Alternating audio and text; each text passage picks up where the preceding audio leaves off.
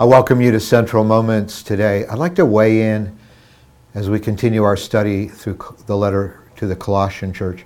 I'd like to weigh in on a fairly controversial subject in the Christian world today. It's called eternal security.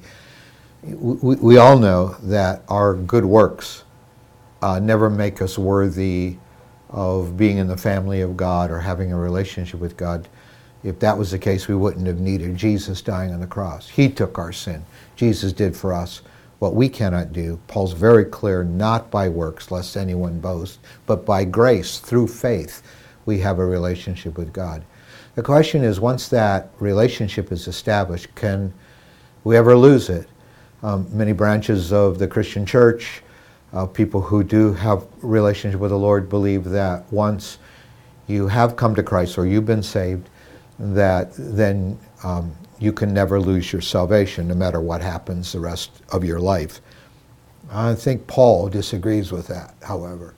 I don't believe we're to be eternally insecure. We'll be looking at that. But the other time, at the other side, we're not eternally secure in a way that is completely out of our hands. It is possible to turn your back on God and I believe to lose your salvation. I don't think it's by being imperfect, but it is by intentionally choosing not to put your faith in Jesus anymore and to walk away from him and to renounce his kingdom. So here's how Paul goes at it. First of all, like every personal testimony, we talk about what, what our lives were like before Christ and then what our lives are like after we met Christ. This is where he starts, verse 21 of chapter 1. Once you were alienated from God and were enemies in your minds because of your evil behavior. That was our BC life. Um, we, we, didn't want to serve God. We, and, and, and our lives were marked with sin. And then after Christ. But now, verse 22, He has reconciled you by Christ's physical body through death. That's when Jesus died on the cross. To present you holy in His sight not to present you sinful in his sight, but Jesus stepped in between us and God. He took our sin on himself, on himself so that we would look holy to our heavenly Father, so that we would be presented in, in many ways as if we had never sinned. We, we looked we look now in Christ, when we're in Christ, we look like we've never sinned to the heavenly our heavenly Father. Without blemish, free from accusation. Paul just keeps unpacking that. That's how we look to our Heavenly Father. In other words, we're right with God, and we can then, He puts His resurrection spirit in us, we can have a relationship with God. So that's the before and the after. But what about the ongoing?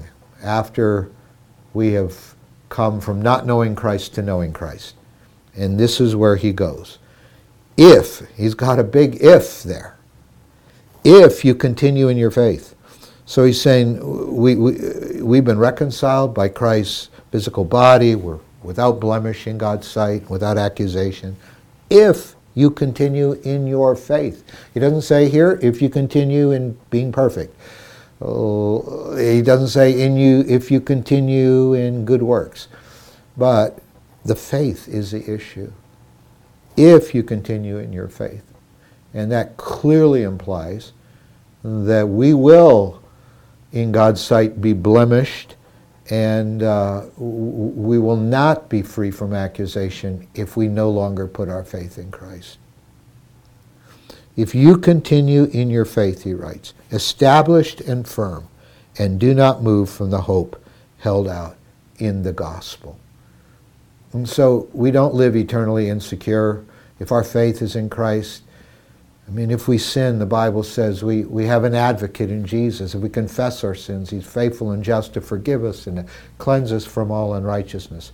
Does that mean every time you sin, you've lost your salvation? You no longer belong to God's family? No, that doesn't mean that. But there comes a point, perhaps you and uh, you've seen and known people like this. They've lived for God for years, but then they turn their backs on the Lord and they go back into a lifestyle of sin and they no longer trust Jesus in their lives. And there's people like that.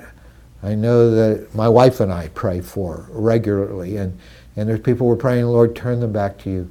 But in that place where we decide no longer to follow Christ, our faith is not in Him anymore, I would not guarantee, if they died in that condition, I would not guarantee them heaven. I would not guarantee them that their salvation is still intact because they no longer are trusting Jesus for their salvation. And uh, that, that's, that's why we need to walk in the fear of God. We're not worthy because of our good works. It's not that we're impressive, so God has to love us and receive us. No. It's because our faith is in what Jesus did for us. When your faith is no longer in what Jesus did for you, I don't believe you're eternally secure. So let's pray. Father, we all know people in our lives that aren't right with you. They were at one time. They backslid. They walked away from you. Their faith is deconstructed to the point where they no longer have faith in you. And my God, we pray you'll bring them back in Jesus' name for the sake of their eternal destiny. And every one of us, my God, let our faith stay in you. Let us not just say, well, I gave my life to you 20 years ago, and so I'm eternally secure no matter what I do now. My God, help us to live in the fear of the Lord and help us to stay focused on you with our faith.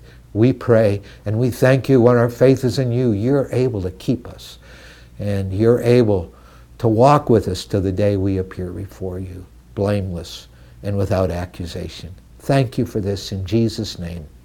Amen.